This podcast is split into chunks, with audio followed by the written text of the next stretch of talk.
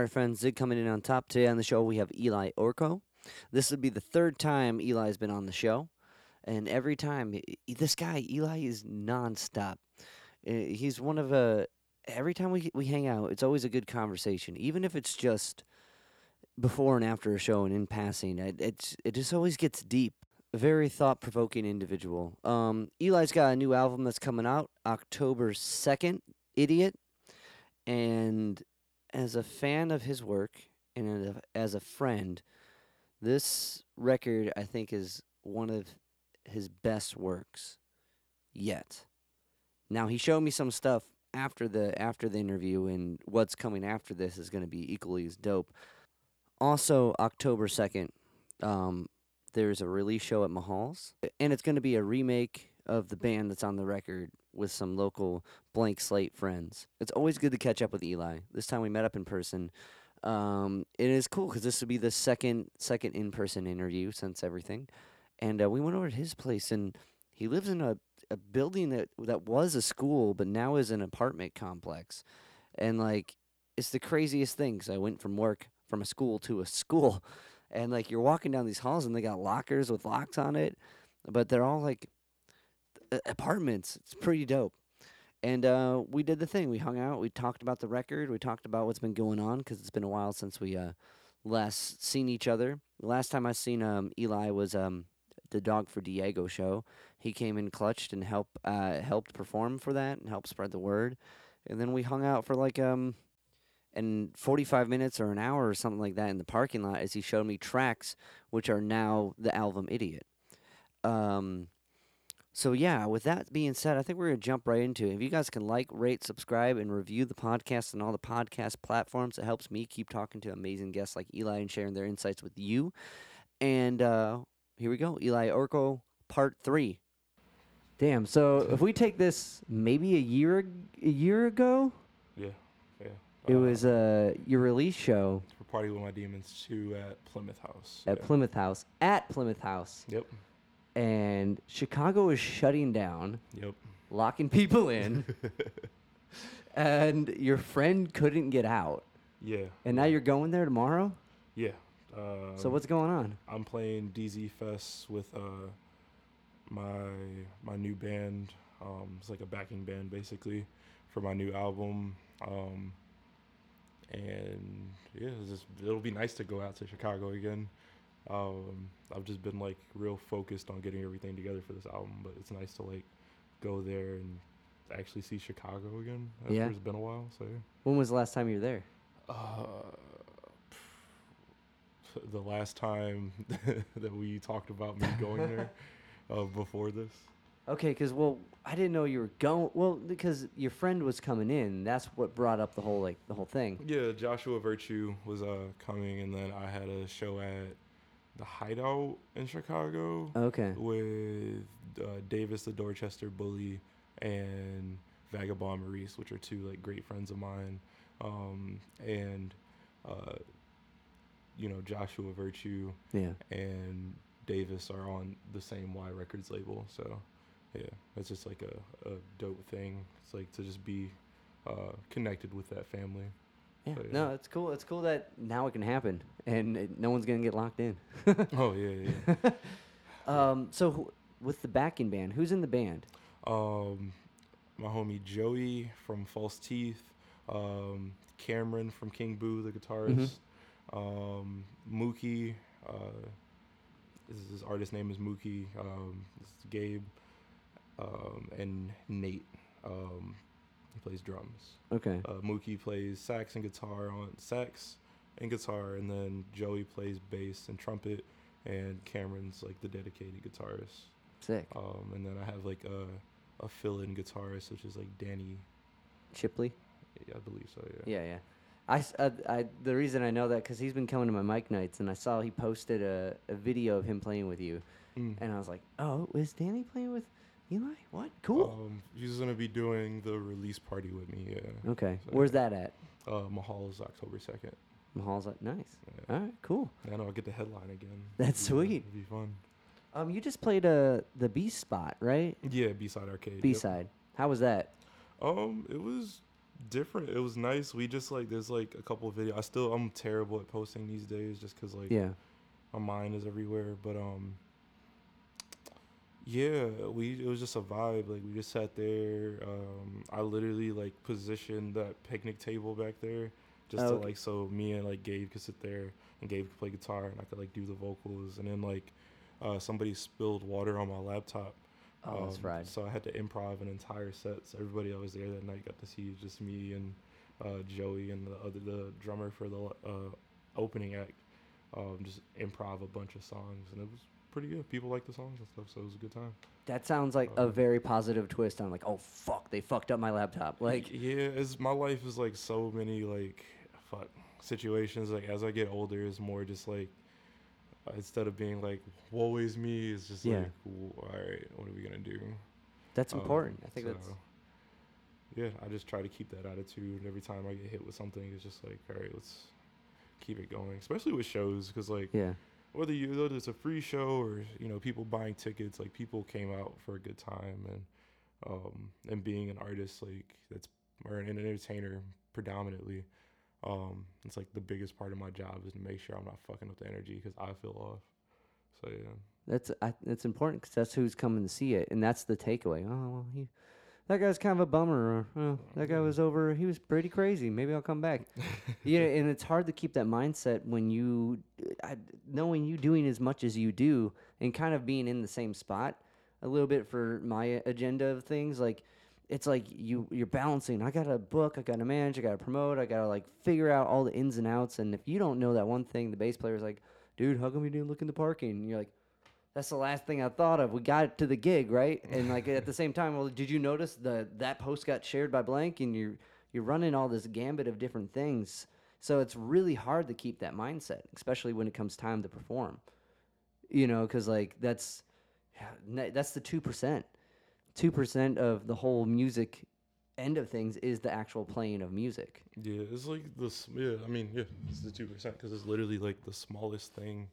Um, when it comes down to it, like I can sit here and like I have tons of songs. Like I've I got features with people. I've got tons of stuff on my laptop, but they haven't seen the light of day just because like this album has taken so much of my time um, on the back end to get everything going um, the way I want it to be. Right. So it's just like I have a ridiculous back catalog of music because music has just become the smallest part of my like I don't know, just in being uh who I am or what I what I am.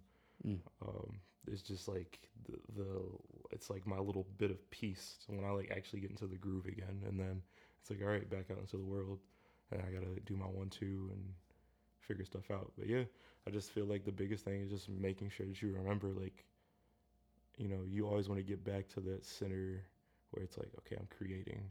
Um, but first I have to be heard. If that's what you're doing it for, and it just Right. depends on, you know, how you want your career to go. I just put a lot of pressure on myself, so that's just a part of it. I just can't let it get to me. So yeah. Well, I mean, no one. I don't know if I know anyone more driven than you. like when it comes to and P posi, uh, what's where I'm looking for PMA. Every every just every time we've got into it, I leave hyped up, and like it's from bits like this, Uh, but uh, and it's it's showing, man, because this new record is fucking insane. It's so fucking good. Not to put down, I'm a fan. I'm a fan of your work, man. I'm a fan of every. What's the for the listeners? They can totally hear what that was. That was a, a wristband coming off, but now that requires an explanation, like because that's a show wristband for oh sure. no, well, I had a show wristband. I don't know if this one is still from a show. Oh, Uh, okay. this one was. Oh yeah, I went to um, Oktoberfest. Oh, okay, um, okay. With some friends. Um, and then the other show wristband. Um, let's see. Uh, Mookie had a release show at the Rock Hall. That's sick. um, Was it the outdoor thing? Mm-hmm. Nice. Um, yeah, it's just I've been at a lot of shows lately, but I'm usually. Oh, and then there was a. Uh, Now there's another band. yeah. uh, was it Hula Gang? Uh, shout out to. Oh God, this is so many fucking. You're good. people in my You're head. good. But But um, to go back to my point, this record fucking rocks, man. like, like um, and I'm a fan of of Eli all the way up. Like, and this record is like a whole nother thing. And I just with as as exhausted as you seem trying to get it out, it's definitely worth it because that much work went into it, and like because it hits differently than anything else you ever done. So f- that I've heard. Know what I mean? Like it sounds like there's a back cat- uh, back catalog just like simmering, waiting for a, a moment to be uh, shared. But like this this one in particular, it's I remember our conversation after Dog for Diego, Mm-hmm. and uh, you were telling me how you're getting into guitar. Mm-hmm. And I see an acoustic guitar right there. Is that the guitar you've been getting into? Uh, n- uh, nah. Um, I have this. Uh, what is it called? A Fender in my trunk. Yeah. Um, that I like practice on. Um, and yeah, it's like that's like my main one. I've just been moving, so it's like a whole thing. But yeah. What opened that door? What made that like? Um, I've always like I don't know like what was it? I was like 13 when I like started getting into like live music. Uh, it was like back to like when I first like one where it was like me you and Tinder Slap. Um, and we were talking about me entering like my entrance into the punk scene. Um, and I was like, it's too many strings on guitar. and then homie was just like, play bass. And I was like, all right, cool. And yeah, then I just started playing bass, and life got in the way, and it was I became a front man.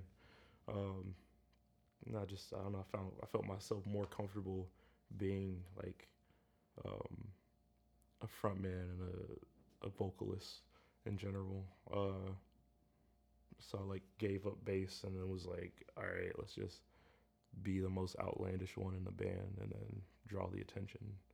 So yeah, that's where all the fights and everything yeah. So maybe the bass could have helped. There would have been a barrier, yeah, but then I would have been in even more trouble. Uh, I guess. Yeah. Yeah. Right, right. You'd be out of bass. yeah. Oh God. Yeah, I've ran through some bases too. Yeah? Uh, yeah. I had an Ibanez. Uh, God, let me think.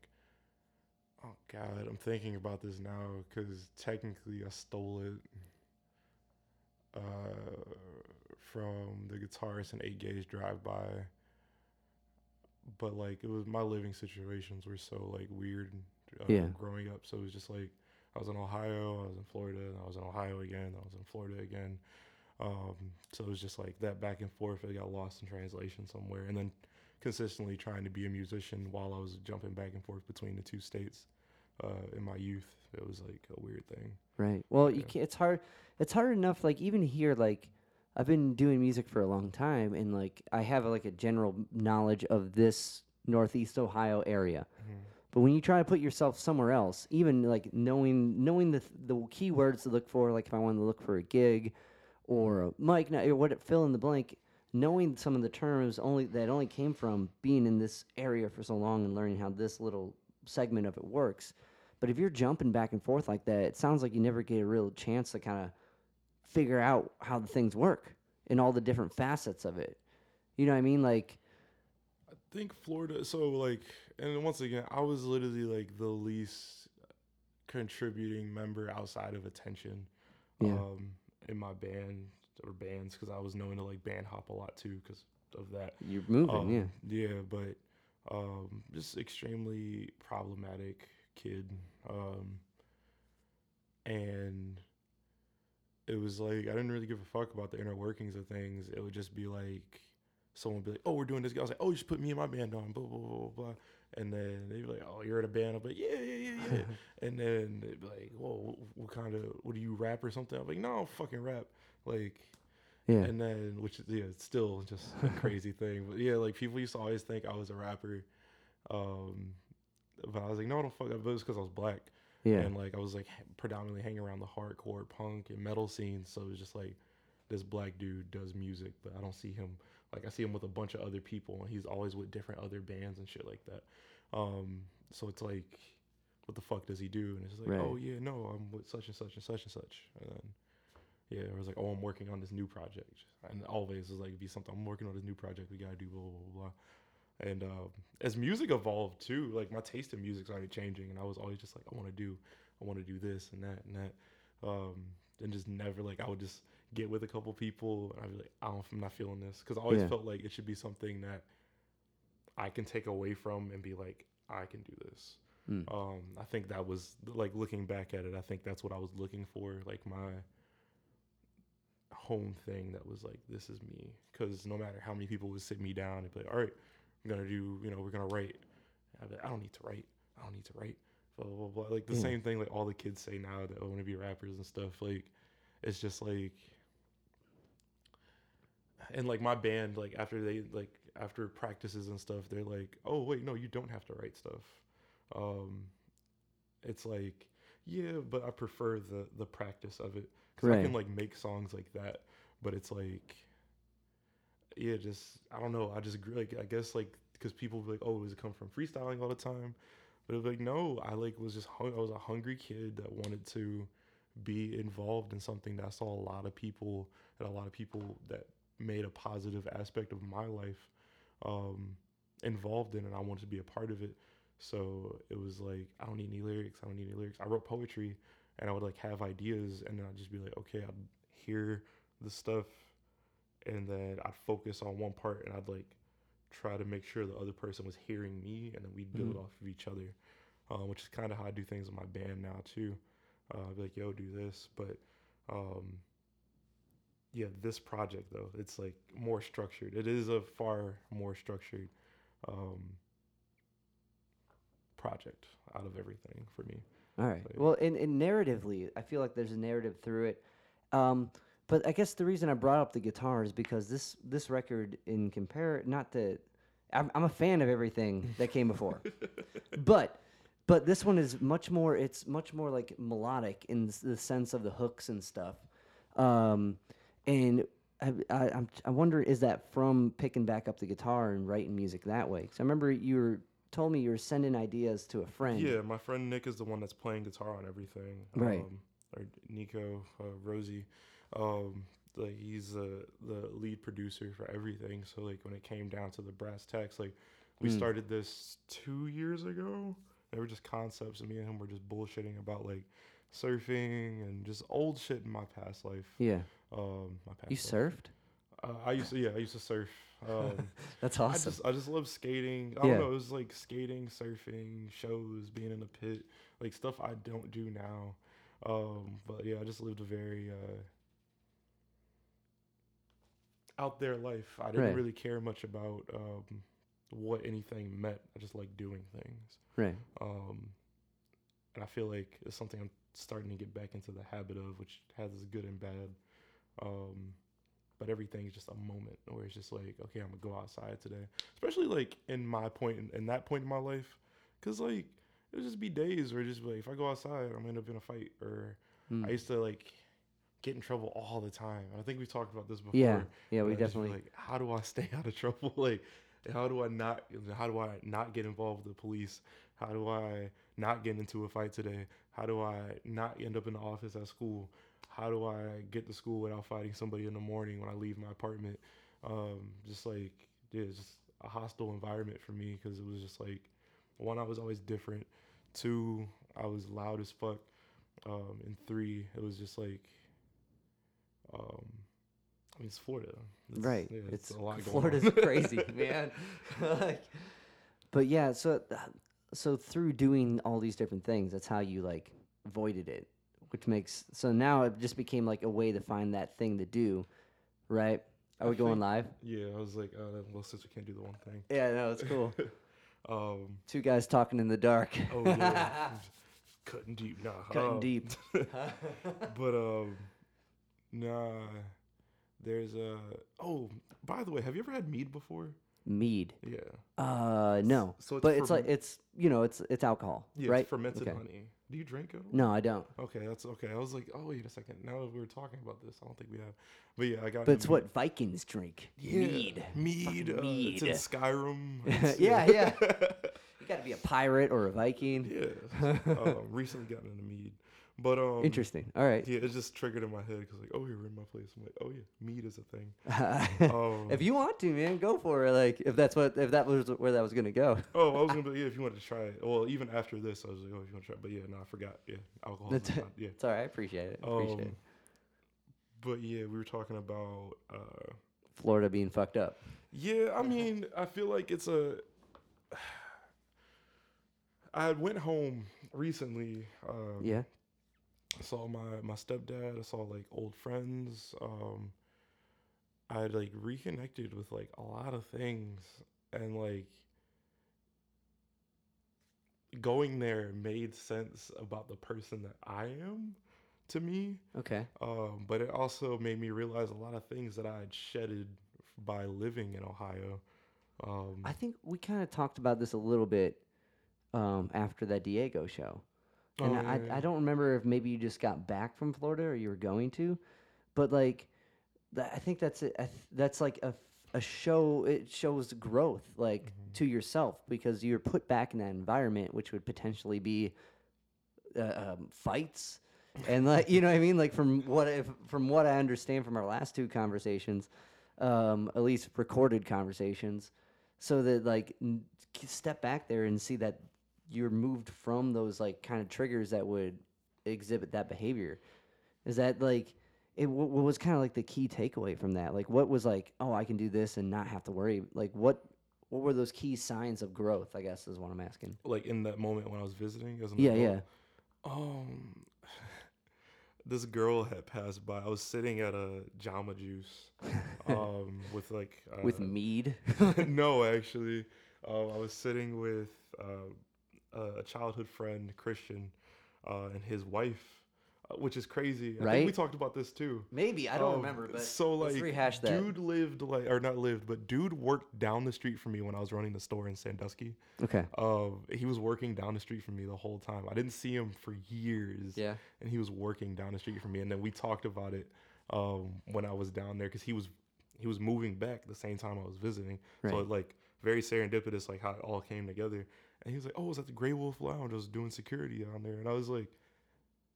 I was at the mall in Sandusky, like right now. I was like, I used to pass that all the time. Yo, that's crazy. Uh, but it sh- I guess that also shows me how detached I am from um, social media, where I don't really use it personally. I just use it for music. Um, but uh, Do you find that more comforting?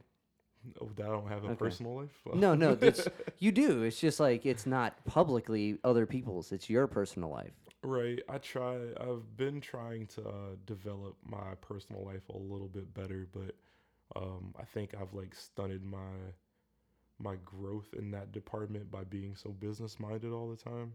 Okay, I Um, relate to that a lot. So, like maybe I'm I'm seeking advice at that point, like because so much I say yes to so much stuff, and like I, I've been attempting so many different things, and it's all music based, you know, in some degree. That's how we met, you know.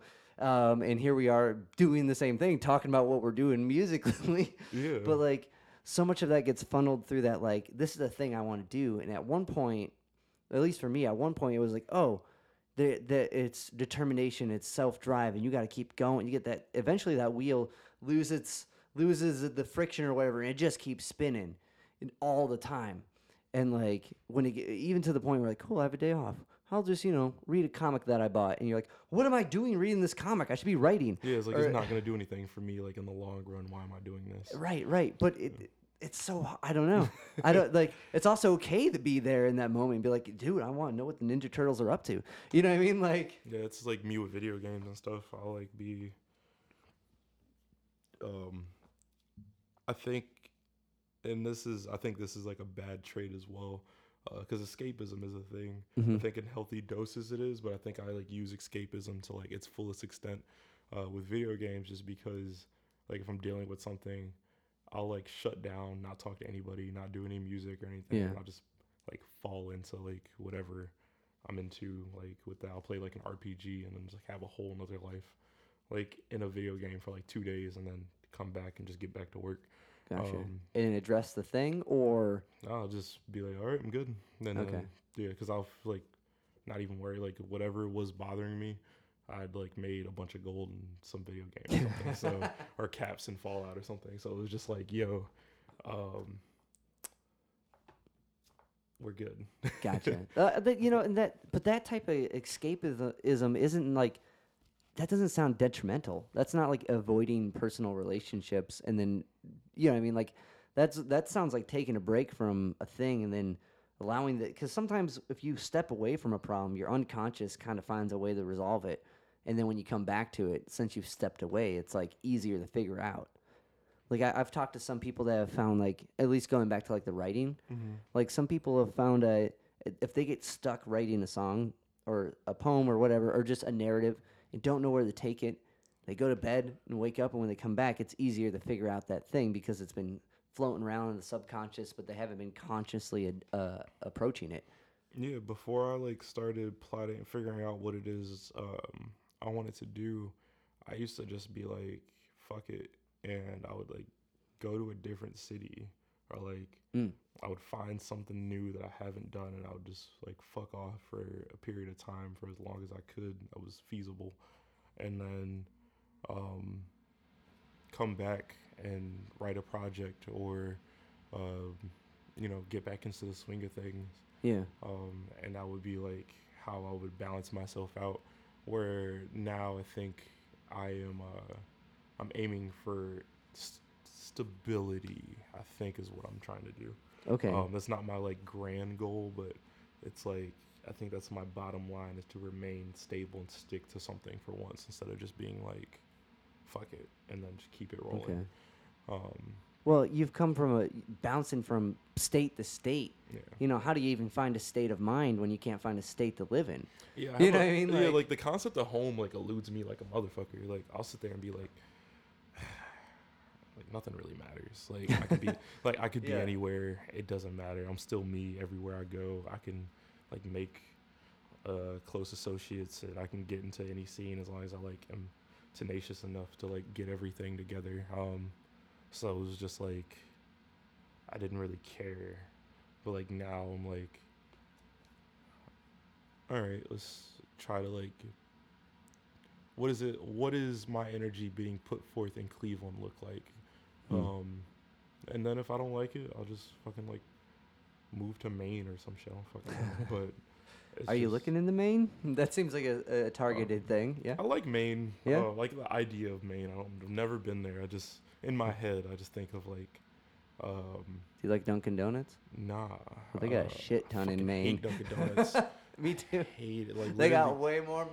Oh god, no! Like I think of like yeah, I know. That's like trees, and Yeah. like a beach, um, like and I mean like evergreen, like big ass like forest type beat trees, and Yeah. like a beach, uh, like just some chill ass shit where I could just like not matter and not care about a bunch of stuff. But going back to what we were originally talking about was like what I noticed. Um, fuck, like. No, like this is just it's just a crazy ass thing. There was a girl that walked by, yeah. and I knew what shoes they were, but I just had to be sure. And I was like, "Are those Balenciaga?" And she's like, "Yeah," and they're just dirty. Like they, she's like, she just threw on some stuff, and I could just tell her outfit was like at least over three grand. And she was, it was Yeah. just like a top, some like loose fit, like almost sweats, and those shoes. Right. I mean, like, uh, like just by looking at her, like until she's wearing more than three grand right now. Jeez. Um, but that's the environment. Like, that's Yeah. one part of the environment that I came from. Um, where the other half is like you know extreme poverty, or you know like the middle class, or the the lower middle class, or the damn near okay. In the next like five years, I'm gonna have millions to my name, upper middle class. Hmm. Um, like the the ground is so strange, um, and like where you're at, like there's people struggling all the time. You have people who fuck up uh, thirteen hundred dollar shoes and just like walk around and hang out. Um, but then, as I'm like, as I'm uh, like, I had like a brief conversation, and she went off to go to this little thing off to the side. Um, I just realized I used to hang around people. Like as my life got better and I got older, um, I used to hang around people like that Yeah. and there was a point in my life where like I cared um about things like that where it was like not so much the price tag but just the statement That- of like yeah. what this is like brands to that extent and I used to like look for like cuz another one of my side hustles was I would find like vans and stuff like that Yeah. and I would just sell them to my friends and stuff for skate shoes.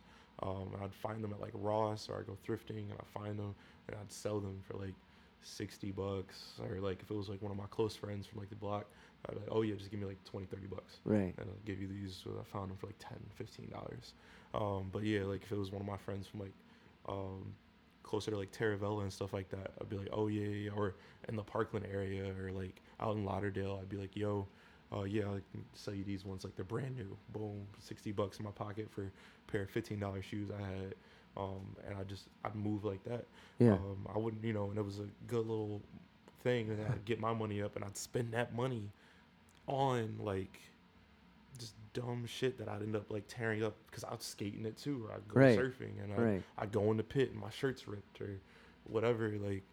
Like my lifestyle, like the way I was living versus the things that I liked at a point, it just it was pure chaos for me. Mm. Um, but it made sense because I was just like, oh fuck it, I'll buy another one. Right. Um, and I was like one of the few kids who could be like, "Oh yeah, I'm making this by myself," um, and it's like without like, uh, but yeah, Yeah, Um, yeah. Well, I mean, that's you know, just to be able to say that. You know, how many kids can say that they are making it by themselves? And like, I- like, I, I, I get it though. So now it's not seeing the the value of the brand in the sense that this this chick was rocking all this like kind of like uh, higher like more expensive stuff, but it was like seeing it as her, who she is, kind of, or seeing it where you are with that, where you're like, I don't care about the statement you're making by wearing that. I didn't look at that was the thing. I didn't look at Oh, it was it was it hit me. It was just like the one the fact that I I had this lifestyle so ingrained in me that as an adult I can look at like a design in something and be like Yeah. that was made by blah blah blah blah blah and that was made by that person and, Yeah. and those are definitely Balenciagas. Um like and then be like but like my day-to-day life I never think about those things Hmm. but just naturally like oh those are blah, blah, blah. and she's like oh yeah blah, blah," and like we like had a little chat for a second and i was just like fuck why do i know this um and they didn't really mean that much to me then but it was i guess it was just like it was so natural i guess like that like i said it's a weird thing to describe because it was like it meant a lot because it was like at the core foundation of who i was Mm. I would like be like, okay, um, I, I had learned to dress for the occasion after a while, um, but it was like, all right, going to a show, cut offs and a tank top, yeah, yeah. um, or you know, hoodie because it's about to get you know a little chilly at night. Um, and those can get ripped up. but it's whatever. but then it's just like, oh, okay, let me buy this. Uh, so yeah. Um, We got we got any, any people joining us on the live? oh yeah, there was a couple. I just been Uh, focusing on the actual thing. Um, but yeah, it was Sick. a matter of uh, it was my bassist that just joined. He's like, hey, um, All right, let's trash the bass player right now, man, all the time, uh, let's Nah, see. I'm just kidding. Joey loves to uh, speak for me all the time. all the time. There you go, Uh, just always yeah. cutting in when ordering it's- shit. I let him though. I'll, he'll be like, oh, well, Eli, will bu-" I'll be like, I'll just, I'll fuck off somewhere, and then they'll be and then- Sick, sick. No, I that's like, awesome. Joey can talk to me whenever it's fine. They talk for me whenever it's fine. I don't, really don't like my my time for speaking is on stage, and then from there, I just fuck off. Gotcha. Um, but yeah, no, it it was a culture shock to realize how engrossed I was into like these material things yeah, naturally, and then be like, now where I'm just like, I can appreciate the beauty in something, um, in a person or like just like an aesthetic, and be like, yo, this is this is wonderful. This is great. Um, Right. I, I I see the value in this for what it is. Um, where then everything was kind of fleeting. Um, and I mean, I'm just speaking in retrospect, I guess, because it's just like what I'm thinking back on. Because, like I said, back then, literally, it was just like, yeah, that's a thing. Yeah, let's do this. Yeah, yeah, yeah. What's the move today? Boom. Like, I'll just be caught up in it. But now I'm a little bit more uh, calculative, calculative um, in my like ongoings. right. Well, in in the sense of finding stability, you know, what I mean, those like it feels like uh, I shouldn't say. I think it's those brand ideas, right, are kind of in a way when when we're younger, those stick out more. You know, the I, that marketing really fucking works. Like, you know what I mean? Like, just even thinking like the cartoons and shit you'd watch as a kid, like that stuff really is ingrained into society. And like being able to find the value in something like that more so right away. And I'm I'm saying just I'm trying to that perspective. I mean that's profound to, to realize that I know what that is, but it doesn't mean as much to me as it did before. Like it's not as you. It seems like the knowledge is there just from being aware of it. Mm-hmm. But the fact, like, I, so that's that's a super amazing like show of growth. You know, from that, not finding like the or, or realizing there's more value in other things, Uh, like, but like. The related to like the kids I see every day and work with, like and they're like, oh, blah blah blah. As soon as you bring up a brand, like I showed a video. I can't remember what. Usually I'll start off my class with a video to get everyone's attention on a thing, Yeah. and I th- it, it might have been like Davie Five Hundred Four or something, something uh, uh, interesting enough for kids and musically enough. And there was a Jimmy John's bag, and like, oh, I know what it was. It was a cat going in a bag and falling off the table because it's funny. But like, it was a Jimmy John's bag, and all the kids are like, Jimmy John's. And I'm like, fuck. Yeah. Fuck, branding yeah, works. branding is a whole Like- thing. Yeah. But um but I think slowly as we get older and we realize, oh, it's branding, and that's not I'm not Dave who likes Jimmy John. I'm Dave who likes sandwiches. I'm Dave who likes sandwiches with cheese. You know, slowly you like you figure out these bits about you that isn't just the brand of a thing. Oh, I don't like McDonald's. I like French fries. I don't like French fries. I like just potatoes fried up. You know what I mean? Like it Right. slowly gets to like the the core of the thing, whatever it is. Yeah, like every time I try a new place and like if I like if I don't know what I want off the menu, I'll just ask the person taking my order. I'll be like, what do Right. you usually get? And like there's some people who hate that I do this. I know. Some people that you know whatever. And like some people like like especially and I get it, but like there's like uh like uh female servers and stuff. Like, oh, what do you usually get? Mm, They yeah. probably thinking like I'm trying to like get an in, but literally I just I don't care. Like especially like I like food. right. That's what I've narrowed. Like when you're like breaking it, and I was like, I like eating. Eating's great. yeah. So it's like, what does this person get? Let's see what they like. Cause yeah. I, I really don't give a fuck at the end of the day. Like, oh, well, I usually get this. I'm like, cool, let's try that. And then I'll try it, and then if it's for me, cool. I've found something new, and then I'll branch off into other things. I try not to eat the same thing twice unless it's really good. But Yeah. I'll only eat it twice, and then I'll try the other things on the menu unless I go there habitually, which I rarely do. I like to mix things up a little bit. Um, I do like like the easy go-to things. Like you got to know, like especially going on tour and stuff. It's Right. like okay, Sheetz. Right. Um, like- Sheetz, Wawa, um, the Get Go. I don't think that's out of Ohio though, right? Yeah, uh, Maybe PA. Maybe that might be. I a was gonna say yeah. Like there's some in the Midwest. I think it's out east though. Um, yeah.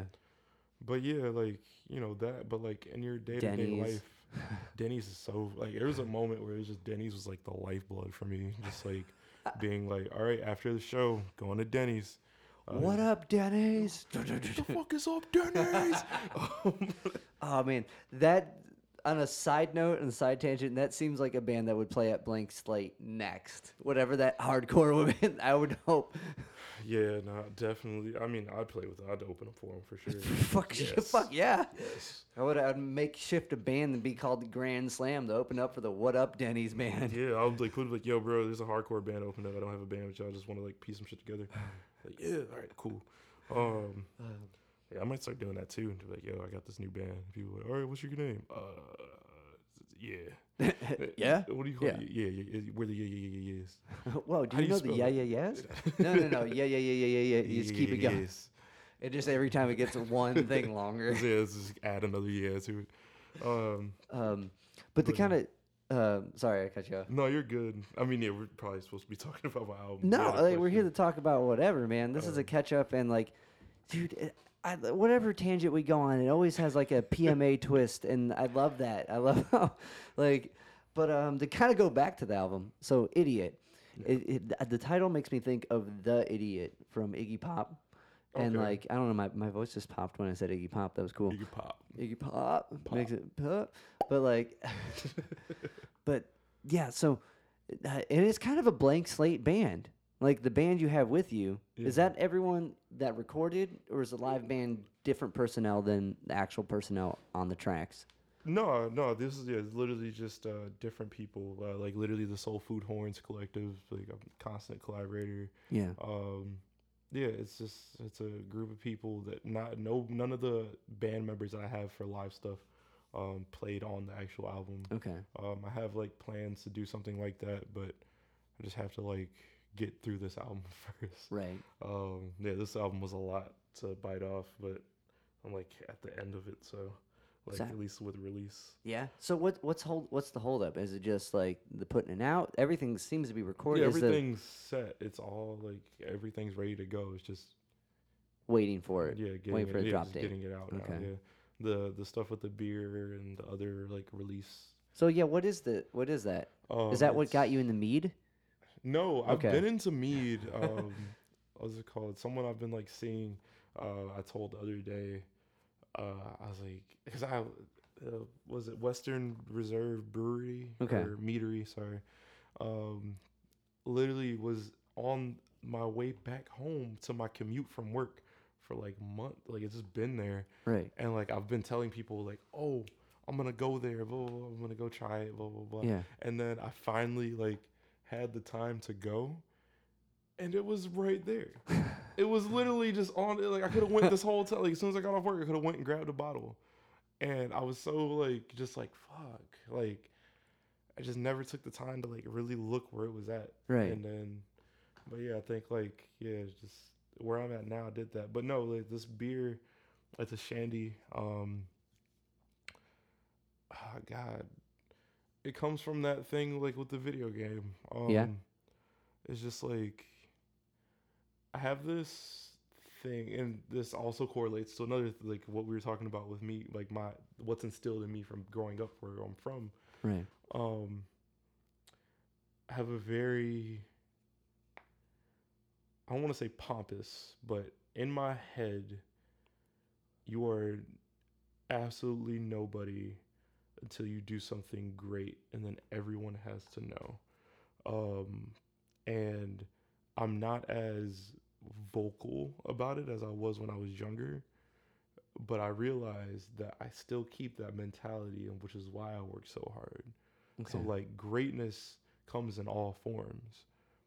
But my idea of greatness is to be like the best like versatile public figure um and I was like realizing what this I never really was able to piece together all these moving parts until recently. yeah. Um, but yeah, it's just like being like a very personable and relatable public figure. Um, and like in like exploring the meaning of that, I was like, well, what is it that draws me or what connects me to people? What is something that I enjoy? What's something I can attach myself to as well as my music that I'm passionate about that makes sense in that experience? Right. And I was like, oh, did merch. All right. Tried a video game. Um, because you know it's in everybody's pocket. You know, phones are in everybody's pocket. If I have an app, it's good to go. Um, I just like sat and I thought. I was like, okay, um, what is at a venue? And like I was like, oh, there's lights. Like I just thought of like dumb stuff, like lights, chairs, uh, fucking uh, sound. Oh, we've got music. That doesn't make sense. I've already, I'm already Right. bringing sound. I was like, what is? I was like, alcohol. Yeah. Alcohol is at a predominant like alcohol is something that a lot of people look for at a venue. Right. Alcohol is a, something, but not only a venue because I need to go that step further to be incorporated in your life. Um, so it's like, okay, alcohol is at the show. You Could also get it outside of the show. What is something Mm. that people can interact with Aside that from the music. attached to me aside Right. from music that could be involved in someone's daily life alcohol um and yeah i just uh i had like contacted breweries um and then i was doing a podcast like this i was talking to uh vinny the uh the marketing director and stuff and telling him about like my experience and where i'm at at that point Yeah. and he was like, "Oh well, you know, I work with a brewery. Once you come by, you know, you can see your pitch and blah blah blah." And I like pitched it. Um, yeah, they took it, and I was like, "Cool." Nice. and it's in my it's in Elyria, which is my hometown. So Right.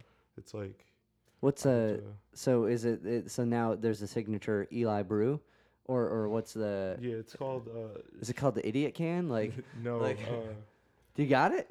uh no I have the hold on for a second I can pull it up on the Okay. laptop so you can see. Um, but it's called a shame shandy. Um Shame Shandy. Hell yeah. After the song Shame on Yeah, the yeah, yeah. Um and it's a strawberry lime shandy. Okay. Um blue Sorry. Uh No, you're good. You're good. Shame, Shame That's I think one like that's the story of like pondering that. Like I want I really want the enlightenment to come okay. Perfect. That's badass. Nice. Nice. And that's gonna and that's also the album cover, right? Yeah, it's just a Yeah. modified version of it for the Right. uh for the beer. So. Who does your art? Uh, for this one is Cumulus Frisbee. Okay. Because Um, you always have like rad album covers and rad like uh, just rad rad art on all your shit. I'm hella grateful for like uh, my listeners and just people that are involved in my culture, um, in my music. So, like, I usually like look into what other people are doing or stuff like that. I have a, like, a really vast network, so it like when I like reach out to people and I have like ideas for stuff, um, I keep it to a central theme. Like, put me in this dope shit that I got. um, and then it's like I want these expressions and I want it to be like this and then I'll leave room for them to do their thing, Right. and it comes together beautifully. Um, I think it's a big part to like commission somebody to do something, um, and then give them freedom as well. Like give them a general idea and then let them run with it. Right. Um, Yeah, no, I agree. Because like uh, doing a couple, commi- I do a little bit of um, multimedia stuff, a little bit of Mhm. digital art, and doing one thing for a friend, like having those parameters, but not a clear thing, makes you can do something, but you also know what they want. So I think that's the perfect way to do it, just how you described it, giving, setting the the size of the canvas and basically the color tones, and letting someone figure it out and paint it on there. yeah, I think it helps that like I have somewhat of an idea for like how things work. right, right, right. So- well, dabbling in everything, you're gonna. So um, the bounce. Okay, so that's all. So now there's there's a shandy. yeah, that's so sick. Um, hey, and and we were supposed to do this interview at the brewery, right? right. Yeah. All right. So this honestly probably worked better sonically, because like besides from the air conditioning, this is a good sounding room. You know what I mean? Like there, there's no clanking of beers or anything, Right, but yeah. visually would have been way cooler. Oh yeah. Visually would have been way cooler. Yeah. Um, what's the so? One more time, the brewery, Uh, unplugged. Unplugged Brewery. Okay, shouts out to Unplugged. Yep. And when when can you get the shandy? like, I'm gonna say for sure at Mahall's October second. Okay. Um, there will be. have you any- tried it yet? Uh, we're brewing it. Okay, That's okay. what today is. Yeah. Um, so it was just like yeah. Um, between now and then, I'll, I'll try it, of course. But Yeah. it's just like getting everything together, packaging all that stuff, and brewing it, and then like adding the, the st- It's a it's a process. No, yeah, Um, for sure. But yeah, no, everything's like laid out, so it's all good. Um, So at the Mahall show in Yeah. October. Yeah. All right. who saved who? Um, ten away, and summer school. All right. Uh, Hell yeah. yeah. Love summer school. Was it um? So back to the idiot.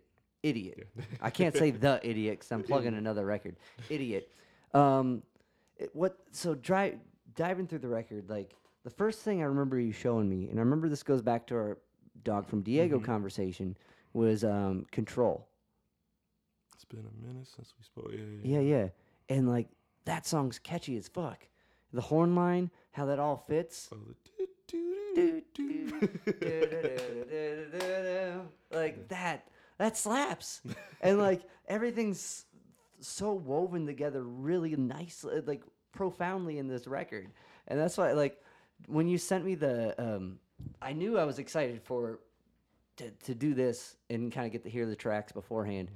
And i knew i was going to like that one. I didn't know the name of it then. I don't think you had a name for it either.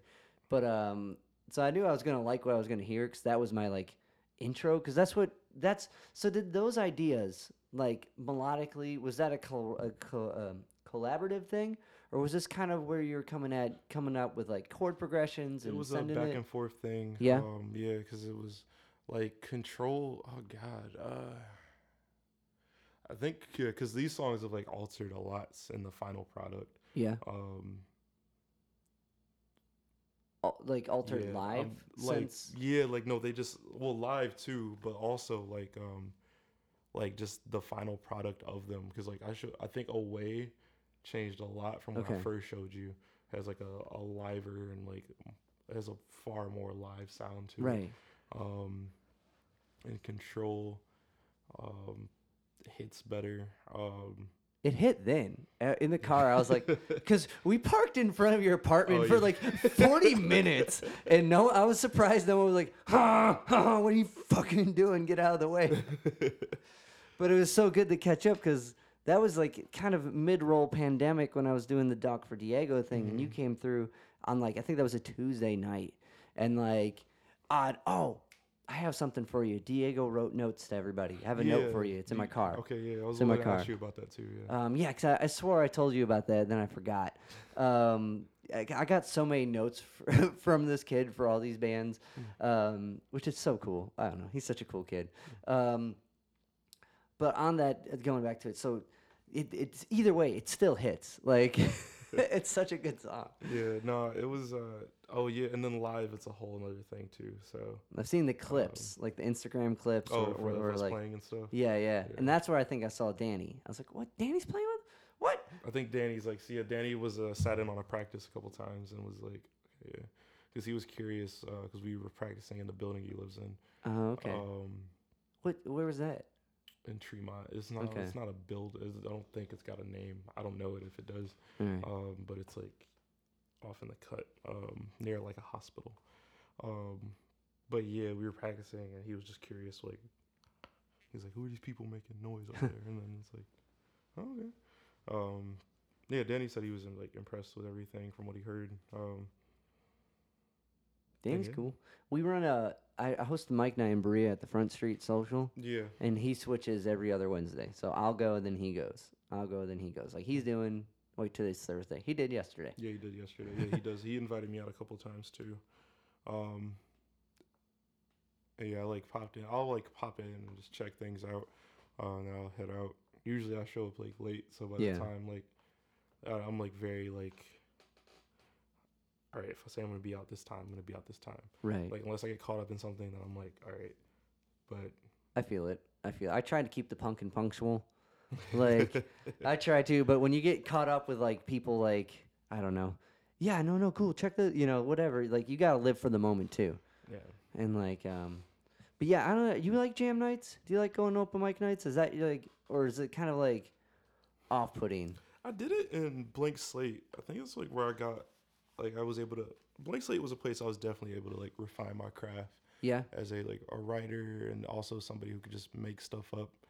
Um, especially like the 24 hour fest thing. Right. Uh, Right. Just show up at like uh, like 12 o'clock, like show up at like midnight, and there's just like a couple people, and it's just like, yo, you play drums, yo, you play guitar, yo, you play bass.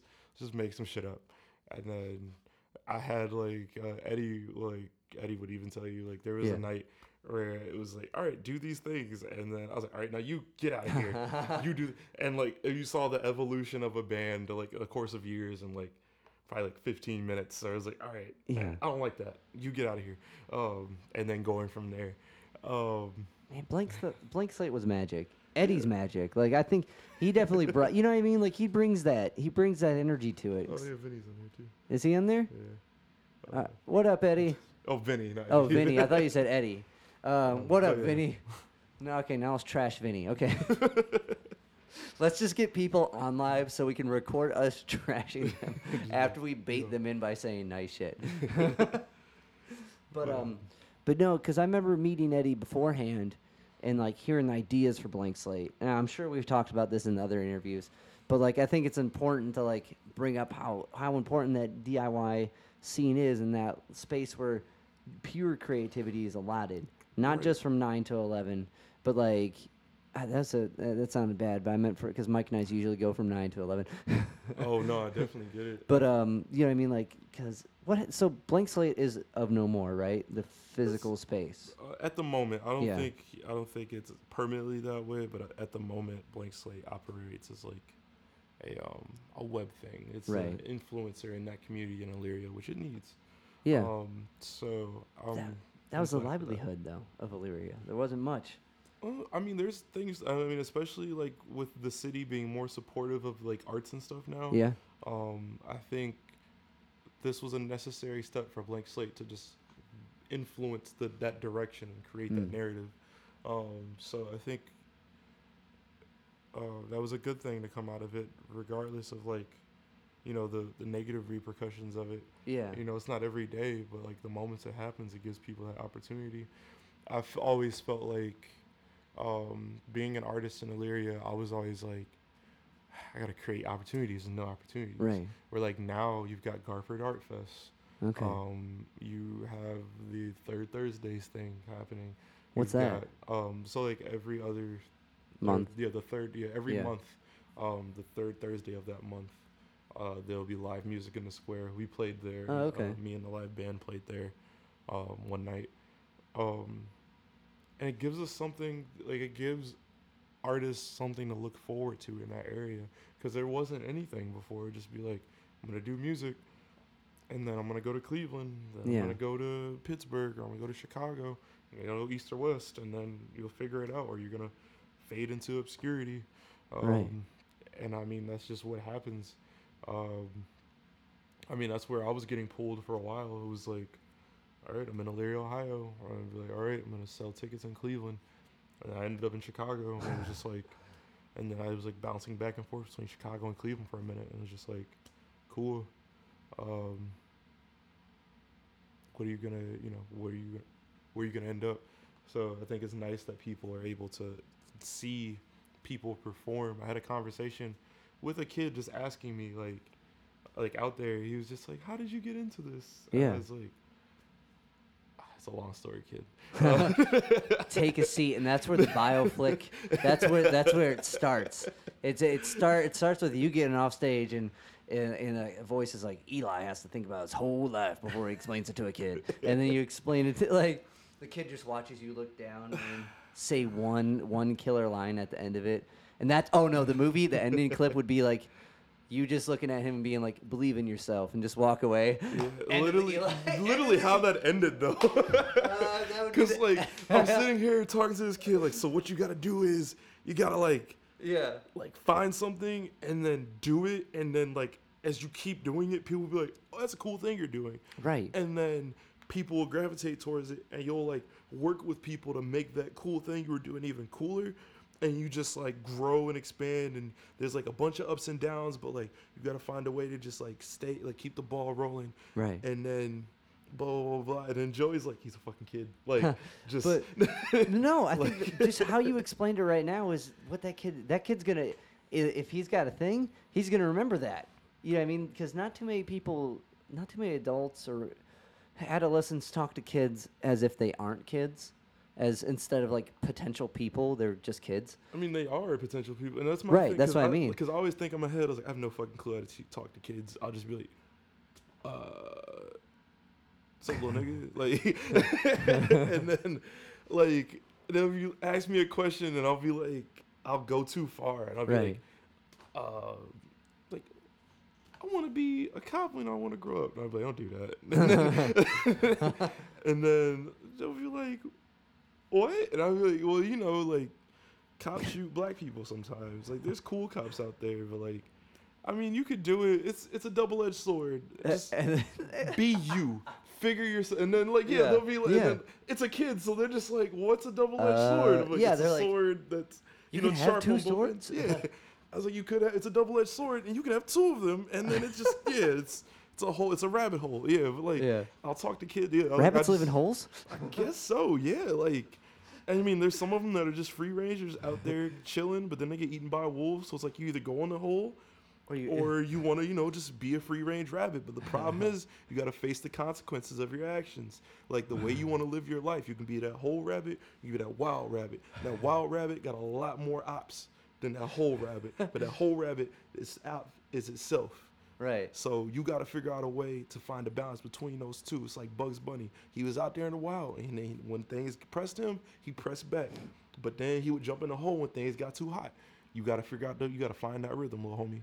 And then, The kid's like, "Who's Bugs Bunny?" You're like, ah, ah, damn, I'm too old. Like, yeah, yeah. Oh my god. How are you just and just send him a YouTube link of like the old right, like this out. Well, Looney know- Tunes episodes of him and Elmer Fudd and Daffy like, and stuff. yeah, I don't, I don't, I don't know you're not. Well, I guess you know it's good because Space Jam too. like, Oh, there yeah, we go. yeah, I guess yeah, we're, that- we're still that good draws with that line analogy. for him. I think that, uh, uh, and like thinking about it, I do think that uh, Bugs Bunny is a good representation of like adapting. Right. Um, There's like- definitely a zen to bugs. yeah, but also not only adapting with like nature and the course of like how things like work, but Mhm. like also when random elements are added. Cause like there were episodes where it was like, okay, there's Bugs Bunny, then there's Daffy, and there's a Tasmanian Devil, a completely other. What cra- is? What, yeah. what the? f- Yeah, it's like what, What the fuck is a fuck is this Tasmanian? Devil? And then it's- He's just crazy as hell. But then like you have one dude that's out to get you, but then you got somebody else that is kind of cool with you, but like they still don't fuck with you because they Right. gotta protect themselves. I don't know, like Bugs Bunny. From my like perspective, even as a kid, I was even just like this dude like knows how to like. Figure things out for himself, like And handle anything he's in. Yeah, but then like are you and then like just going like a step further, think about like his relationship with Daffy where he's like, All right, this dude is always like he's jelly, he's always trying to like get over on me. If I Right. got something good, he wants that. And then he's still just like he lets him be that way Yeah. and never tries to change him. He just like there's literally episodes where he's just sitting on the side like hmm, and just watches them do some dumb Right. shit. Right. And then Daffy comes back and he's like, I hate you. He's like, You trying to you trying to kick it still or what? Like.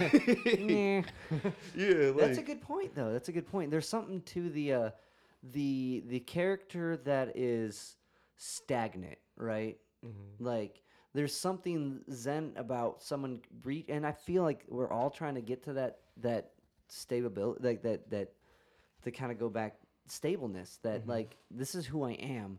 This is how I would handle this crazy Tasmanian devil or this Daffy Duck character.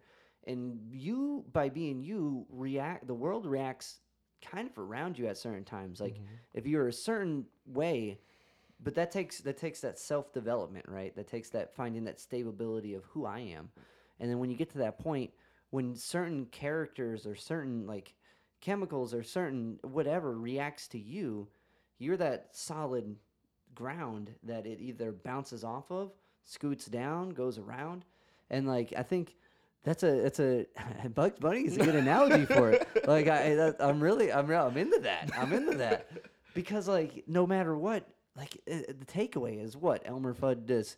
He gives up, comes back. You know what I mean? Like, but he Bugs influences the outside world by not really like doing anything he wouldn't do. This is like Yeah, That's you, I mean, you gotta think you know? that, like Elmer Fudd is like it's hunting season. So Right. not only is this just like a, one instance of violence, this is like a consistent a season of violence. That's yeah, it's gonna come. It's an annual thing. Shark only has a week. Yeah, where, but like it's gonna happen. So instead of Bugs trying to put an end to Elmer Fudd, he lets him pursue him, Yeah. and then he lets him set up. Like you gotta think, Bugs Bunny never sets up a trap.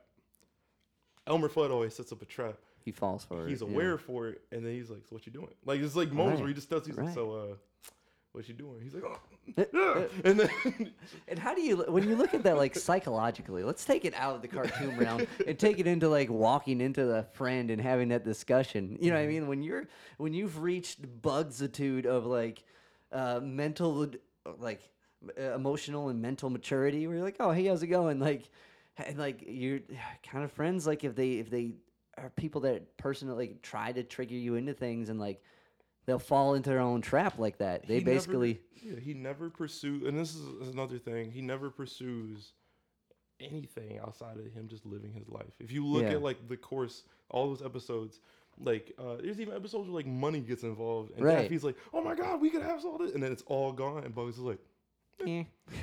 like, and like, or like, yeah, like when he's threatened, he's just like, "So that's what you're gonna do?" And then yeah, yeah.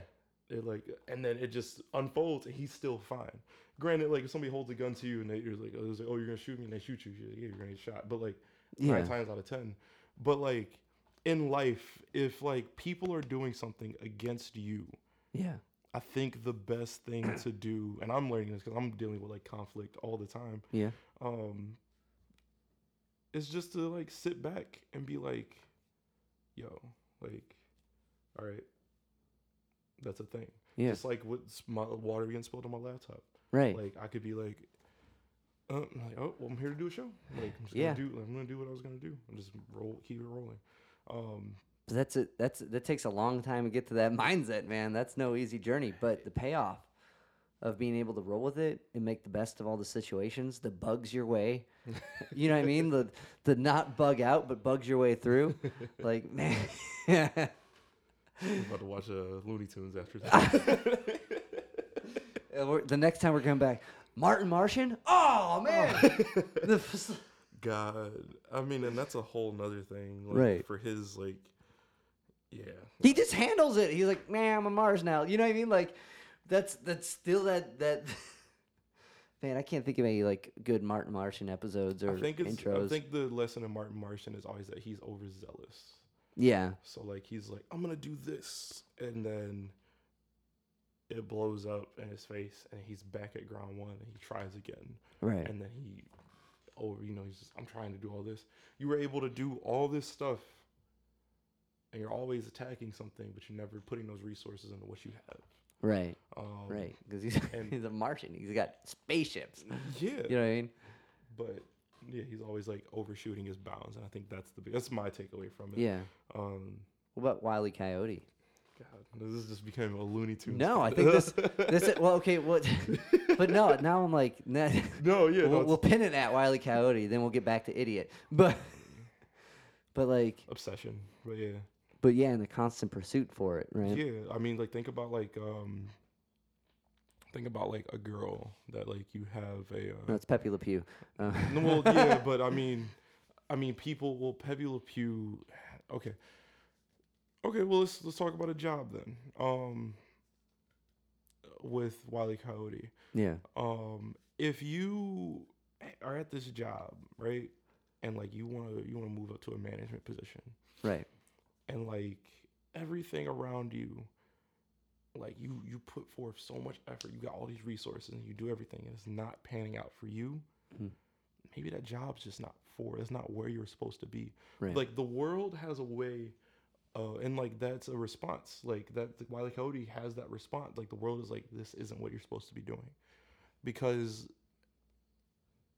like I like I just got fired for defending myself at my job um and it was like all right like my boss was like this sucks. I'm like yeah but it's whatever. I'll figure it out. Um because like things you know you can only progress so far. You can only do so much. You know Yeah. if you are a hardworking person and you put a lot of effort into it if you channel that energy maybe you're channeling all that energy into the wrong area. And that's the world showing you all right you peaked. You got to do something Right. else you know you you you did it. All right like you you can do all this you used all that to do this and it was foolish because you weren't supposed to be doing this. There's other things you're supposed to be doing. Um you have to find that and that's Mm. hard. Um and that's why you have to consistently try because you obviously have the like the tenacity to be like oh okay i'm gonna do this i'm gonna do this i'm gonna, I'm gonna keep pursuing this one thing. Right. pursue something else and see where that goes. Um Well, that he one never does that. Yeah.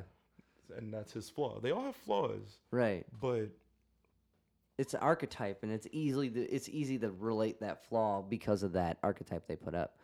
Do we got who do we got? Anyone else? Oh, All these, they're like they're talking about Looney Tunes in the dark. What the fuck's going on?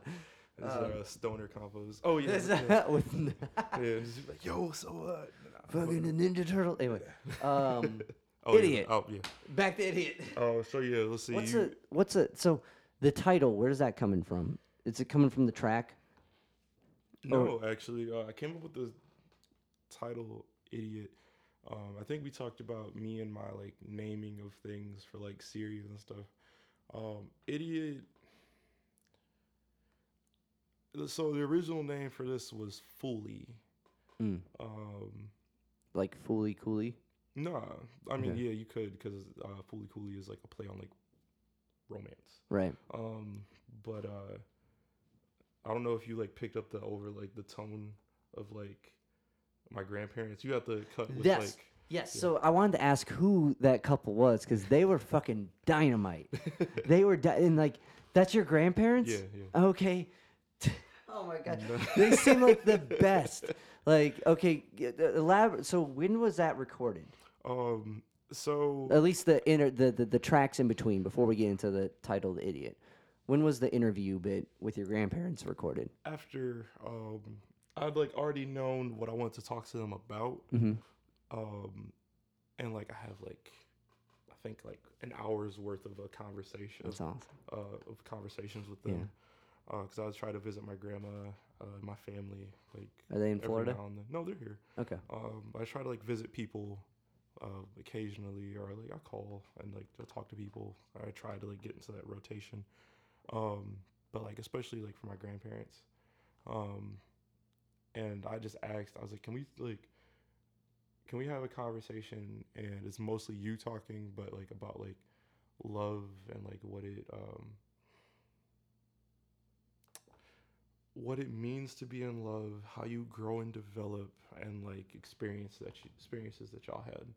Um, and we talked about that stuff. Uh, there's like little snippets in there where like I like say something. I think we cut them out for the most part because I didn't really want my voice to be in Right. uh, those. Your voice is in the music. yeah. So it was just like, and then we had like ran through like the all the audio that I gathered from talking in the backyard with them, because they they they just they they love to share stories and stuff like that.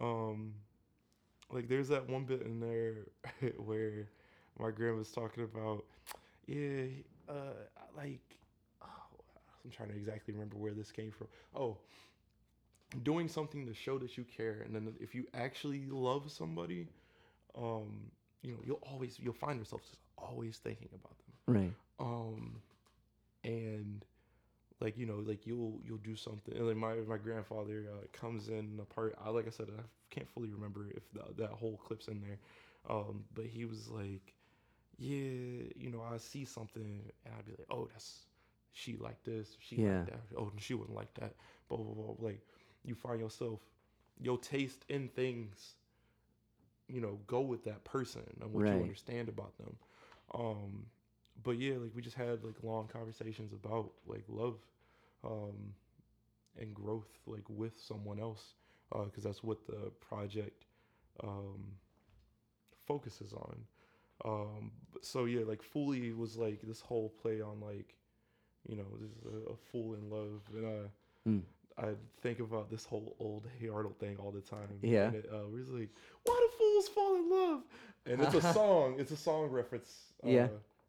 I'm pretty sure it's, it's a song. uh, I know it's a song reference, but I think it's also a movie reference. Okay. Um, but like it just stuck in my head.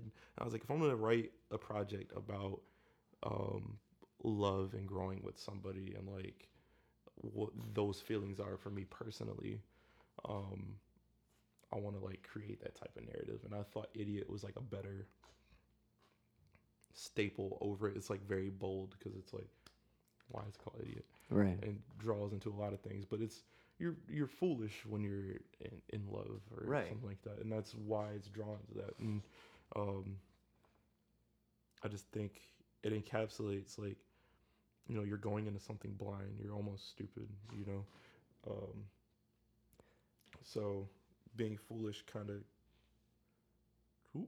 goes with it. No, it makes sense. Um, did you drop out? The, the live stream, yeah, it's fine. Yeah. Um, Um, yeah. It. So the besides like the tracks, that's my favorite bit of this record is your grandparents in the middle, and I'm I, I'm even more excited to know that it's your grandparents because like you know what I mean? Like I, they the, what they say is so profound or the bits you take out of what they said in this in it is really like the bit like where your grandma's like, you can't fall in love with someone by just looking at oh, them. Oh yeah, it's not love. It's, It's lust. and you know she means it because she spells out the word. L, you know what I mean? Like, you know when someone spells out the word, they're saying they mean. L-U-S-T, Yeah.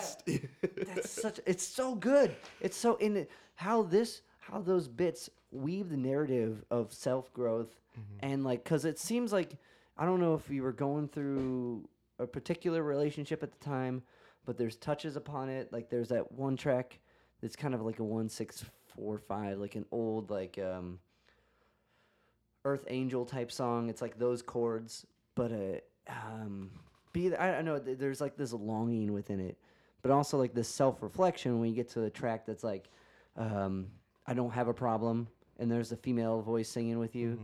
Um, who is that? Oh god, I can't even uh, remember. Okay, I thought maybe it might be Maggie. Nah, because I remember you guys- Maggie was yeah, Maggie was uh, the original in that, and then we kept. Well, no, she was the alternate, just Okay. in case we decided to change out. it, it. it was an old, like I said, this is like This- two year. right. Actually, what's crazy is No Problems was originally on um, Only Human. Yeah. Yeah, uh, it got cut, and then we revisited it. Yeah? yeah. Well, I'm glad you did because it's a dope track, and I think it fits. It fits the narrative of this like self reflection and trying to find the self growth, and like ah, that's awesome. Yeah, um, like adding the sax and everything to it was like a whole new like it was a new stuff. Like when we like redid it, it was like all right, let's do it. And then we it was a lot of back and forth on that one. Um, but yeah, it was like, nah, this one has to be on because even like in remaking it, it was like nah, nah, we shouldn't do this. And then it was like oh well, da da da. I was like, well, let's just put like let's get the bass done. I'll get some sax, some trumpet on there, get some solos running, and then we'll mess with the vocal, you know, piece by piece, we'll get it together. Um, but yeah, no, no problems. It like fit perfectly, and then there's like yeah, like shame and no problems went together for me. Yeah. like, my Yeah. That, well, it's interesting that the shame, just the titles by themselves, um, shame and no problems. Well, first there's shame, then there's no problems, or th- are the problems because of the shame? Yeah, I mean, like this is. I mean, this is a. I mean, it's not even piecing the music together, just title wise. But so I think uh, uh, I'm doing this early, but like these are all like things that run through my head in a Yeah. So like it's all like thing like this and cat like all these song titles are just like ideas or feelings while I'm like in or like infatuated with somebody. These are Mm. all like different things, um, like from arguments to uh, the, the questioning to the part of you makes me sick. yeah, Um, like um, not getting caught up. Um, the idea of like pushing someone's buttons. yeah, being a like the separation thing. Like there's all types of stuff. So yeah, like I tried to like give every track like a note of that. I'm in there. Ah, Okay, that makes sense. No, it, it and like and then to have like your grandparents' voices like ringing through your head because I don't know. That's something I always think about. Like when well, when you're with it, with someone in a relationship, it's kind of like, well, are you gonna fit in with the rest of the family? You know what I mean? Like mm.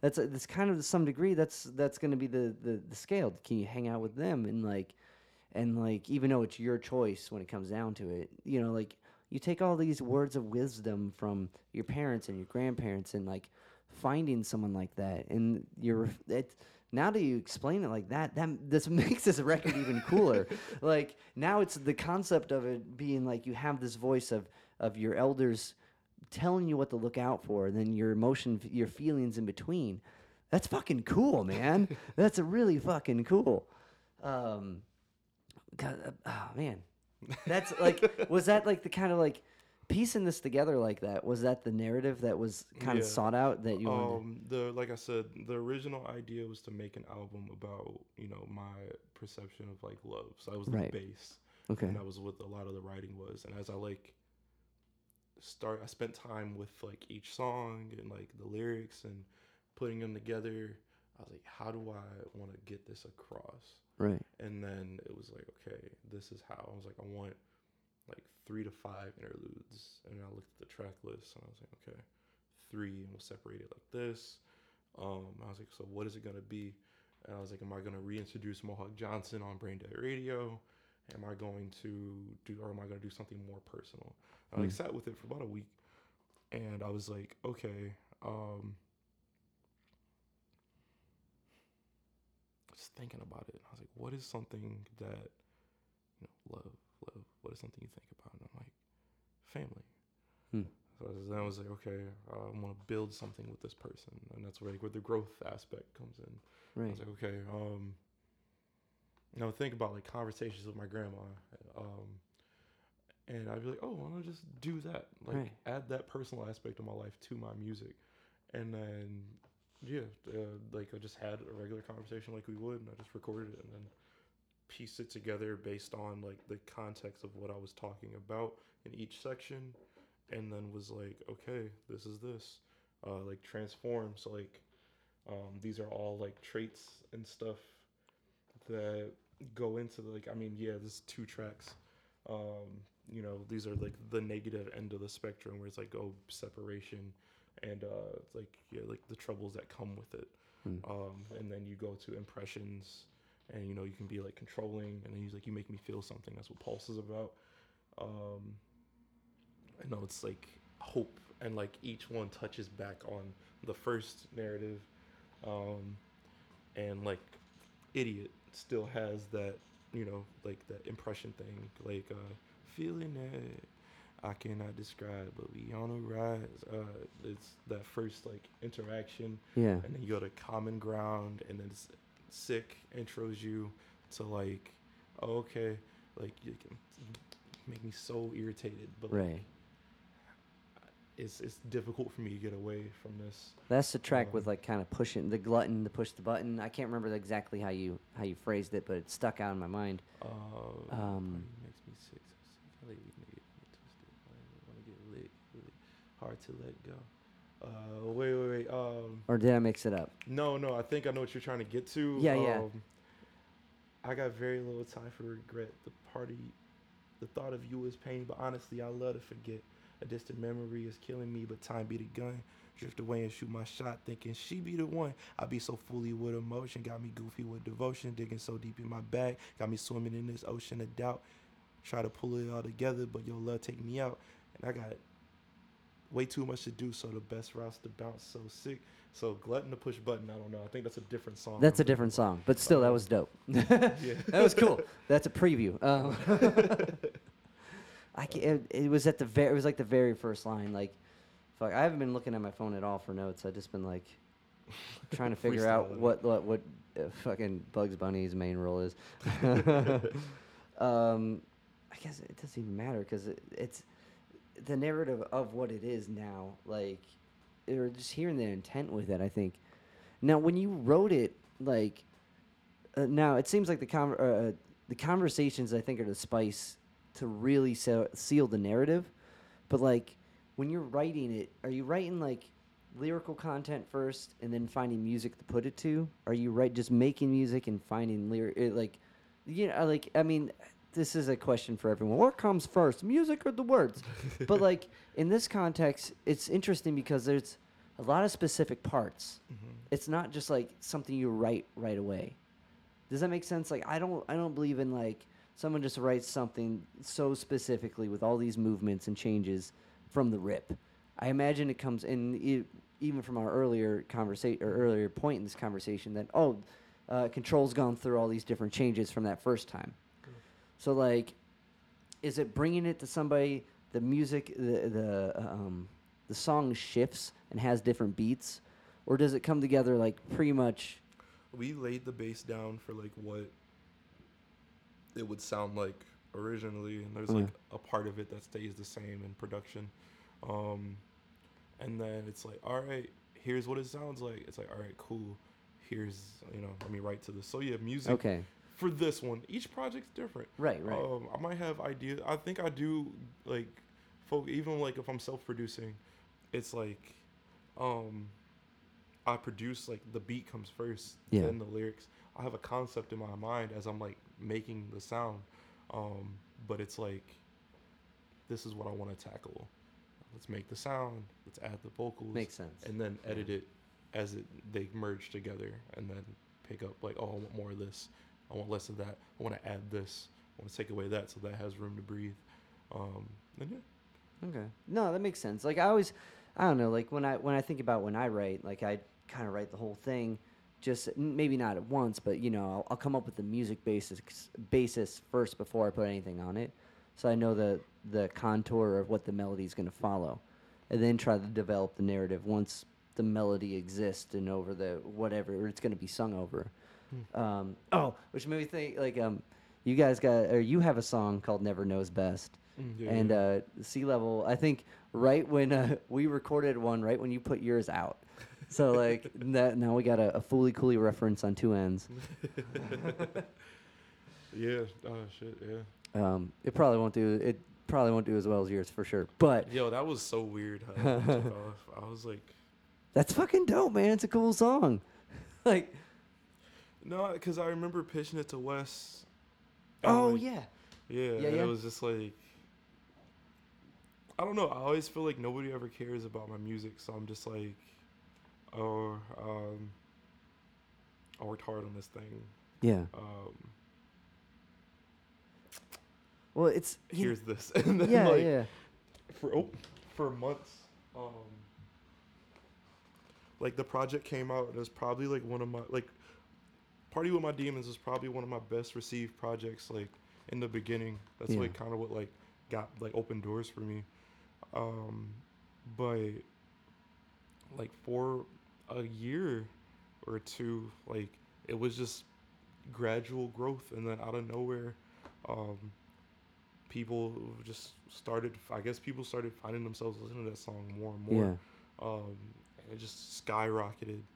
um, and I was like, oh, what the fuck? Uh, has it kept up or has it still been just still, I have a solid. It, I don't know what that is, but it has that song has its own like life yeah Yeah. like out in my catalog where it's just like Fuck people it, yeah that's like, people cool. like know me for that song right that's Um, awesome and then it was a challenge getting people to be like hey and I think because it picked up around the time I was dropping into the world mm. like right before and then like it so it was hard for um it turned some people who got hip to me in that song into fans. Right. So like they were like oh what is this? And then they go look at my other stuff and then with you picked up traction. Yeah. Um and they were like oh this is really different. These are two completely different songs. Yeah. And like I had people messaging me or be like, "Yo, you're crazy talented," blah blah blah, blah. like, and it's like people from like all over the place being like, "Oh, you're this, that, and the other." I'm like, "Thanks so much, I appreciate it," um, but I felt like, and I'm glad it happened the way it like it picked up its own traction the way it Yeah. did, because in between, if I would have got the hype for Never Knows Best, I had like beats and stuff that were around that Mhm. like sound. Mhm. So if I knew that worked, I could have kept up with that right and then did that. But instead, I found myself exploring things more and finding what works. So That's cool because Yeah. it's in, it's what works for you. yeah, You know, it's where you need to express. Um, kind of on the concept of all over the place. When did you start working with Wes? Was that Blank Slate days? Blank Slate collection uh, connection for West Meadows? yeah. I think uh, I think Blank Slate and Flower Pot Records like go hand in hand. Because like Um, uh, I just saw. So are you signed with Flower Pot as of today? I saw you post something about that. Not signed to Yeah. anything. Um, I have like Well distribution said. deals. Okay. um, with like different labels like uh, Vinyl Digital. Um, I think my main thing I had a distribution deal with Birdhouse, um, Nice. and I like Yeah. It pushed back uh, just because I'm not a fan of the person running that label. Um, Not nice. yeah, uh, but Vinyl Digital like treats me like really well. Um, the rep that I work with for releases is nice to me. Um, they promote it and they're always helpful. They're willing to like um, when Think of You came out. Um, I had the idea to like have the since my like German fan base was like growing. Uh, and they're based in Germany. Yeah. I was like, well, let's just do the subtitles in German. Nice. Um, and they helped make sure I had a thorough translation and All right. Did all That's that, badass. so- Yeah. yeah, it was uh, it was good. It was- they've been extremely helpful and was a great was like a great uh, entity to work with. Um, and I probably will still work with them in the coming years too. Uh, and then Flower Pot is local, and I want to like work with local stuff. hmm Um, I think like I have a, uh, I have I definitely have a transatlantic appeal, uh, but yeah, I have like an international appeal, um, as an artist, uh, just based off of like my followers and listeners. Like, Yeah. um, it's just like people from all over to listen to me. Um, it's like a small following. It's like like I'm a niche artist Yeah. but like people from all over um like the US to Germany to the UK to uh, Sweden to Mexico to parts of South America like it's a melting pot and it's hard to like focus on one Yeah. um but I think like living in reality is helping me more than the internet um That makes sense. Because, like, the, you know what I mean? Because, like, internet numbers can be one thing compared to, like, the people who show up to the show. Even just, like, with a Facebook a- uh, event. You know what I mean? Like, if you boil it down, oh, 30 people are coming. Eh, probably 15. You know what I mean? Like, out of If that. yeah. And then it's like people. Um, I mean, I'm guilty of this. Like, I was like anxious about my show because I was like, I have a very wide following, Yeah. um, and I don't put a lot of energy into Cleveland like that. Right. Um, so like, it's something I need to work on, but it's like every time like I've like done things in the area, it just it just it just doesn't make sense. But then like the moment the internet catches that, they're like, "Oh, this is great!" Yeah. And uh, That's weird. It's weird. It's weird when it works because those that that niche of people's everywhere. You know what I mean? Like that niche, like a, um, uh, Little Italy in Cleveland is a, a, a street, but Italy's a whole country. You know what I mean? Like right, somewhere else, and there's there's Little Italy's everywhere. Um, as far as, uh, but you know what I mean? Like so that it's interesting. Like, do you is it do you find the same with Chicago or like is it different in that way? I leave. I connect with. I don't know why it is, but I find myself as an artist and a person connecting with more people in Chicago than I Hmm. do in Cleveland. Um, I feel like a lot of people in Cleveland respect me as an artist, but when it comes down to like friendships or like anything on a personal aspect, I have a very hard time um, relating to a lot of people. Like Yeah. me and Casey get along really well. Casey, Yeah. but Casey's not from From- Cleveland Yeah, yeah. and doesn't live here anymore as well. Where's he um, at now? Uh, Texas. He's in Texas. Yeah, he's from Texas. I didn't know he was from Texas. All right. I guess I'm not surprised, but you know, yeah, like Casey's a shit, man. yeah. That's a bummer. We can't book Tender Slap anytime soon. yeah, but it's like everybody's like doing stuff, and it's like I have like dope friends or like great associates in music. I can sit down and like me and you could chop it up and talk Yeah. about stuff. Um, or like the the homies in V Trigger or uh, Iron Bison. Like yeah, I can talk to like a bunch of bands and be cool. Um, but like that personal aspect of stuff Hmm. is like a whole nother thing where it's like you don't hang out. But then again, like we're adults. yeah, We're all doing our own thing. And especially if you're in music, like you're just trying to get ahead in that. So it's like yeah, finding like what is actually real. And I think like like even dating in Cleveland is like weird Yeah. versus like in Chicago. Huh. So right. I, I I've never dated anyone from from Chicago, so I, I I'll agree with that with blindly, but like, but I agree. It, it's you know it's in musically like everyone's doing something. You know, I mean, everyone's if they're not playing a show, they don't really have time to come to yours. You know what I mean? Uh, or, or they're working on something on their own. And like as a musician or as a creator, you kind of respect that. You're like, oh, okay, cool, cool, it's fine. I guess we don't have to hang out. But it's a bummer. You know, I mean, you have all these cool friends that are doing cool shit, but you can't hang out with them. Right. I think that you have to love and appreciate like what's thrown out there. Right. So like if you're not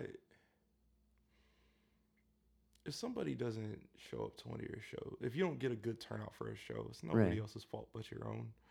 Um Well, and Like- it's not your fault. There's a snowstorm. You know what I mean? Like, oh yeah. there's there's uh, external factors. Yeah, there's stuff like that, but I mean like if there's a perfect day out and nobody's at your show, it's because you didn't do enough of an outreach in that region.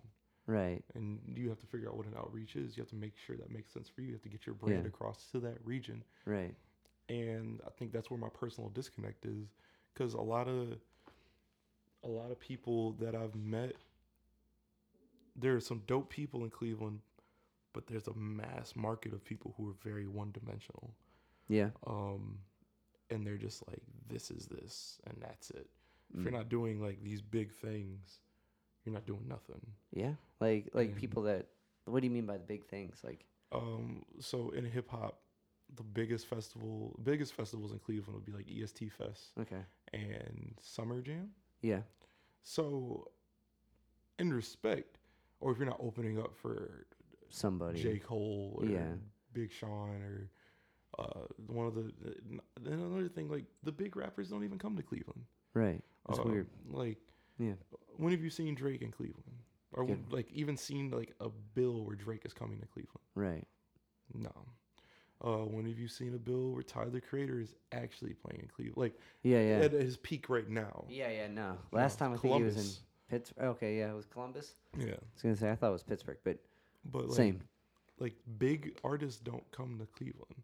Like Hmm. they'll pass through, Right. but they won't play a show here. Um, they'll catch a Cavs game, but Yeah. they won't um, do it. Like that's why Bone Thugs is like, and I'm probably I'm probably throwing shade or something right now, but it's like Bone Thugs. Outside of Cleveland, nobody's thinking about Bone Thugs like that. Yeah. couple like New York like hipsters and like hip hop heads Yeah. definitely like oh yeah yeah Bone Thugs blah blah blah blah. They're in the area, but like then there's there's some people who hold on to it, but Bone Thugs isn't normally in a conversation if I'm talking about rap. Yeah. There's not a lot of people I can mention. I could be like, oh, what's your favorite Bone Thugs song? And some people like Oh, the crossroads. like. they wouldn't even say that. It's, it's the thuggish ruggish bone. And yeah. they'll say a part of it, Yeah. they won't know the song like that. Right. It's because you're in Cleveland you care about Bone Thugs, Yeah. which is fine. There's nothing wrong with that. But like that mentality where like Cleveland is the only thing that exists is a real thing for some people out here. Yeah. Where like and then you have me where it's just like I'm like later like when we talked last year, oh yeah, I'm supposed to do a tour in Europe. What? And then it's like World shut down. you can go there? Yeah. Well, no, it's just like you can go. Yeah, I can. I can do music like I do here in a different place. Um, it's crazy. But like, there are people who like, oh, you think you're better, or oh, you think, well, like, no, I just utilized opportunities because Right. people saw potential in me, and it was like, are you getting that where you're at? And I'm like, nah, like, come out here for a little bit and see what it's like. For sure. Yeah. No, that's Like- cool. And like, I think what I think maybe why that that that sounds so like, uh, um, impossible to believe for some people is like, well, yo, booking a show in like Chicago, it, you know, if you're trying to play out there the first time, sucks. How do you do that? You know what I mean? Like to do it out of America, you know what I mean? That's a whole nother level of like, whoa, whoa, whoa, how are you doing that? Yeah, but you know, as me personally, that, that that'd be my question. Like, who'd you shake hands with, like digitally, or, or like, what email did you send? Because like, man, when I tried to book like a mini tour, I fight for months trying to even get a spot, and then the you have to build the bill. You know, comes, but that's part of the that's part of the bit. Yeah, if you have a bill, and another thing that helps you out a lot, if you have a bill to just give a venue, Oh you're yeah, more yeah, yeah. likely to just take it. Be like, oh yeah, for sure. This is Yeah, fine." yeah. Or especially there's a trick I use, and I'm exposing tricks in my trade. Um, I'll look at a venue Mm-hmm. and I'll look at their bills previously, Yeah. and then I'll contact those bands, Okay. and then I'll like get in, go, yo, love your stuff, blah blah blah blah. blah.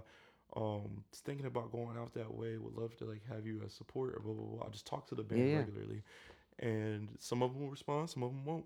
But once you build that roster in the background, you build a good reputation. They listen to your stuff. You build that relationship with them. Right. Then you can start like pitching the venues like, hey, I want to open up with them. They're like, oh yeah, they played there. They played here a couple weeks ago. Um, I know them. I know what they'll draw. Yeah, I'm comfortable know- with that. Yeah, yeah. boom. So and then you and then Facebook's great because you can look at who went to the event Right. or who said going. If it's a big one, try to get that that band on your bill because it's more they're more likely to book them. Right. That gets your foot in the door. So then if you do your end and you sell tickets or whatever the case, if you have a show that's great, you have support, and you do that, and people enjoy your music, and the promoters see that, you get called back for yeah, sure. like, hey, yeah. anytime you want to come in, go do that. And Yeah. keep doing that. Um, Which you know, easy enough. Figure it out, kid. Believe in yourself. but no, I agree, and I, that's I think that's an excellent strategy. There's a million ways to do it, but like that's I think that's a good one. Um, we got really off topic from the album, but I love it. I love it. um, another to kind of jump back to the record, the bit about um, finding flowers from the cemetery from your grandpa, to Yeah, give to yeah, your yeah. grandma. That shit was that shit was awesome. Um, but I guess um, so. I think when's the show? Can you hear me all right? or yeah, can you hear October yourself? second. No, you're good. Okay. Yeah. October second. October second, hmm and uh, it's at Mahall's. What else do you have coming out? I think that I think uh, I think that would be a good time to do a plug hole. Is there other stuff for this record? Um, there's a Halloween party Okay, um, that hasn't officially been announced yet. Um, When October twenty second. when's that going to be announced? Cleveland after the release party. Okay, Uh, so it'll be like 20 days before. But all right. This will be a enough time. preview warning then. Yeah. I want to get this out before your release party. Is that cool? Is that what you thinking? Yeah, that's yeah, that's All fine. Um, yeah, and then I'm playing at DZ Fest on the 26th. Okay. Um, 25th, sorry. The project is streamable on the 26th. Yeah. Um, got the them first week streams. Uh, Yeah. For real. um, Uh, what about? So you got a bunch of stuff in the can, a bunch of stuff recorded. yeah, Like, what you? Th- is this uh stuff to be projected out anytime soon? 2022. 2022. I'm pretty much done with 2021. Uh, this album is like gonna, what I'm gonna write out Yeah. um, for the year. And then there's definitely been people asking me to like do stuff. I'm like featured on two projects that I know of. Um, yeah. Um, I've been I've been in the cut a lot. I've just been That's like awesome.